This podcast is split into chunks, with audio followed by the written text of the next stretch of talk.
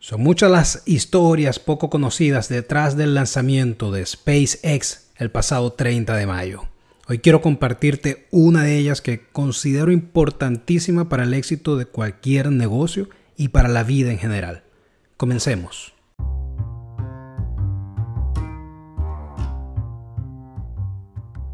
Bienvenido al podcast Un Café con JP, en el que José Paulino analiza y comparte información e historias sobre liderazgo, negocios y desarrollo personal desde una perspectiva dinámica y relajada. Una dosis de información y herramientas para tu crecimiento hoy.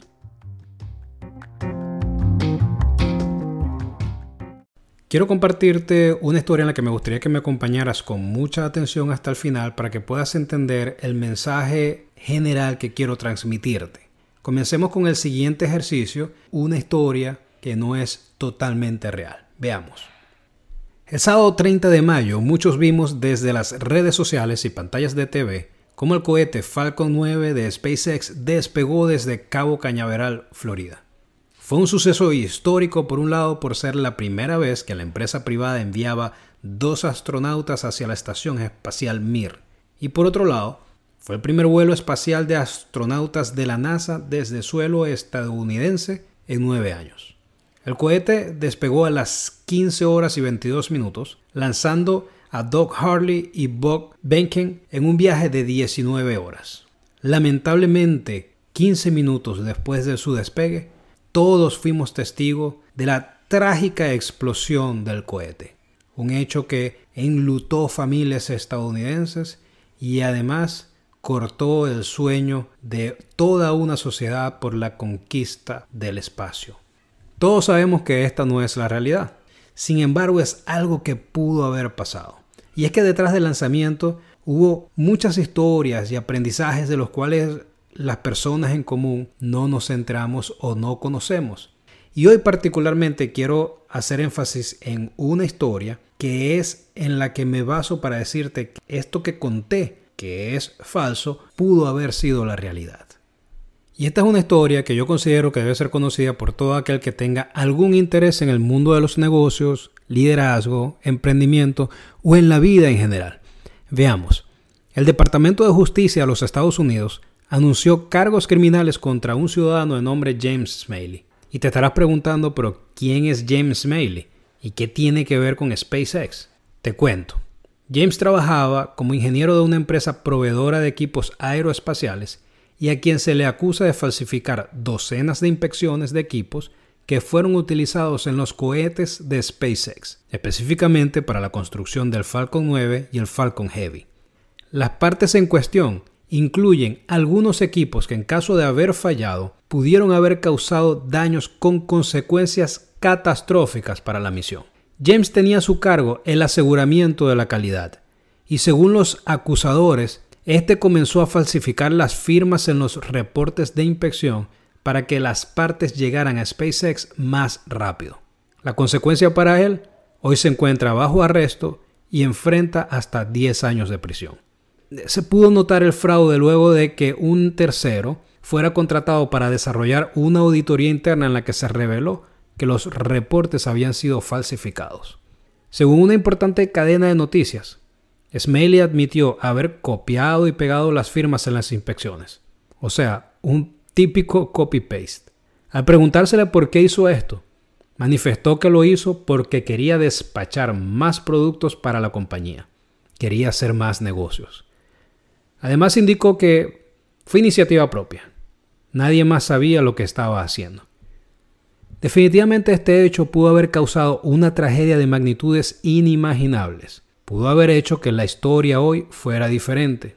Y aunque afortunadamente esto no sucedió, la situación generó una serie de complicaciones y costos adicionales para la empresa espacial. Además causó una crisis en la empresa para la que James trabajaba que la hizo salir del mercado. Y el proceso con la justicia continúa. Esto es un claro ejemplo de la importancia suprema de la ética como elemento indispensable en el éxito de los negocios. Y de la vida misma me atrevería a decir yo. Sin embargo, también es una realidad que no podemos asegurar que todos los empleados actuarán con ética y en total cumplimiento con los procedimientos establecidos todo el tiempo. Porque quiero dejarte cinco aspectos que como líder no puedes ignorar.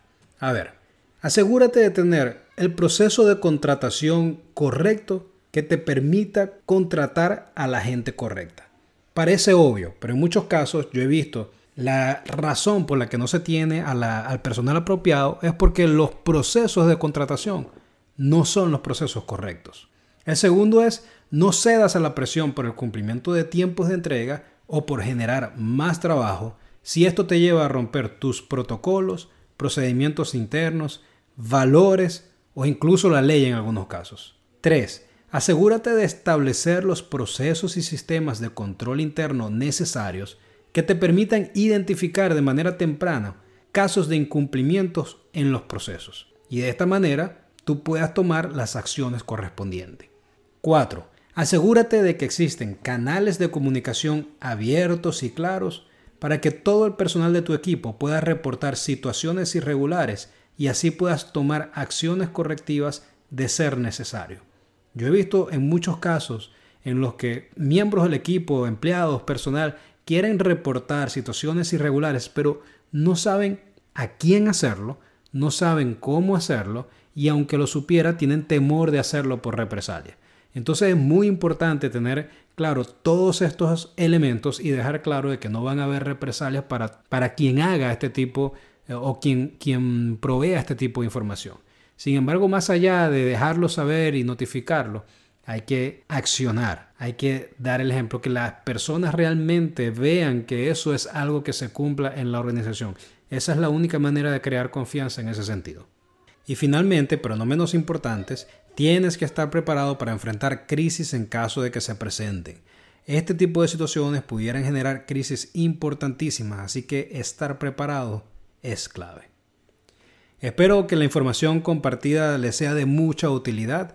Como siempre, nos vemos en una próxima historia corta de café, en un nuevo episodio de este podcast Un Café con JP. Un abrazo y cuídate mucho.